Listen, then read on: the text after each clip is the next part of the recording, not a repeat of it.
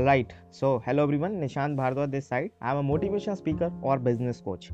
आज आपके साथ में एक बहुत ही बेहतरीन क्वेश्चन का जवाब लेकर आया हूँ ये क्वेश्चन हम में से ज़्यादातर लोगों की ज़िंदगी में बहुत ही बुरे तरीके से ये प्रभाव डालता है और हमेशा ये क्वेश्चन हमारे दिमाग में रहता है क्वेश्चन इस तरीके से है अच्छों के साथ बुरा क्यों होता है और बुरों के साथ हमेशा अच्छा क्यों होता है माय डियर फ्रेंड्स इसका जवाब मैं स्वयं भगवान श्री कृष्ण के बताए हुए मार्गदर्शन से करूँगा। ये जवाब ऐसा समझिएगा, भगवान श्री कृष्ण ने स्वयं दिए आपके दिमाग में अक्सर ये सवाल ज़रूर आता होगा कि आखिर हमेशा अच्छे लोगों के साथ बुरा और बुरे लोगों के साथ अच्छा क्यों होता है? अगर कोई बेईमानी करता है और लोगों को गलत, उनके साथ में गलत करता है और सोचता है, तब भी उसकी बरक्कत होती रहती है।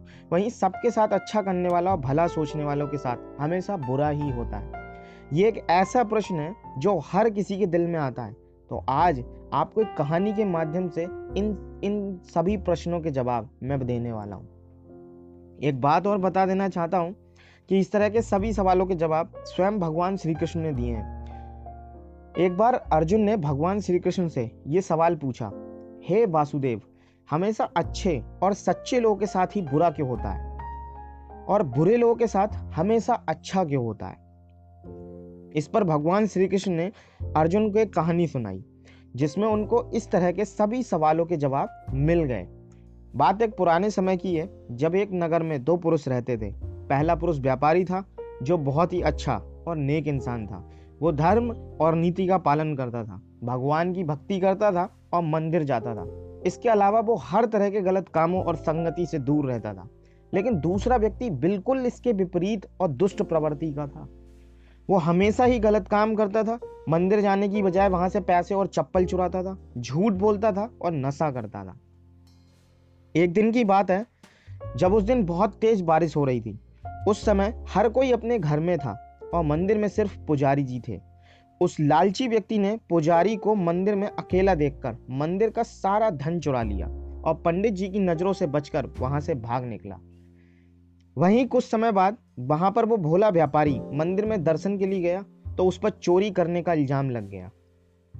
वहाँ पर लोग जमा हो गए और व्यापारी को भला भला बुरा कहने लगे।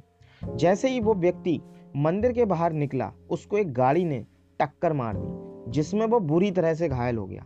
वापसी में जब व्यापारी अपने घर जा रहा था तो उसे वही दुष्ट व्यक्ति मिला जो खुशी से झूमता हुआ जा रहा था और बोल रहा था कि आज तो किस्मत ही चमक गई। आज तो मेरी किस्मत ही चमक गई। एक साथ इतना सारा धन हाथ जो लगा था ना। जब व्यापारी ने बात सुनी, बहुत हैरान हो गया। उसने घर जाते ही घर में मौजूद भगवान की सारी तस्वीरें निकाल दी और भगवान से नाराज़ होकर जीवन बिताने लगा। कुछ समय बाद दोनों ही व्यक्तियों की मृत्यु हो गई और दोनों यमराज के सामने गए तो उस व्यापारी ने नाराज़ नाराज़ स्वर में यमराज से प्रश्न किया कि मैं तो सदैव ही अच्छे कर्म करता था। इसके बदले मुझे अपमान और दर्द क्यों दिया आपने? और इस अधर्म करने वाले दुष्ट को नोटों से भरी पोटली आखिर क्यों? व्यापारी के सवाल पर यमराज बोले, जिस दिन तुम्हारे साथ दुर्घटना घटी थी, वो तुम्हारी ज़िंदगी का आखिरी दिन था। लेकिन तुम्हारे अच्छे कर्मों की वजह से तुम्हारी मृत्यु एक छोटी सी चोट में बदल गई। वहीं इस दुष्ट को जीवन में राजयोग मिलने की संभावनाएँ थी, लेकिन इसके बुरे कर्मों के चलते वो राजयोग में एक छोटे से धन की पोटली में बदल गई। इस कहानी के बाद श्री कृष्ण ने अर्जुन को बताया कि भगवान हमें क्या किस रूप में दे रहा है, ये मनुष्य की समझ में नहीं आता। लेकिन अगर आप अच्छे कर्म करते हैं तो भगवान की कृपा सदैव आप पर बनी रहती है। माय डियर फ्रेंड्स इस कहानी से ये पता लगता है कि आपको कभी भी अपने कर्मों को बदलना नहीं चाहिए। क्योंकि आपके कर्मों का फल आपको इसी जीवन में मिलता है। बस उसका, आपको उसका पता नहीं चलता। माय डियर फ्रेंड्स इन चीज़ों को फॉलो कीजिए।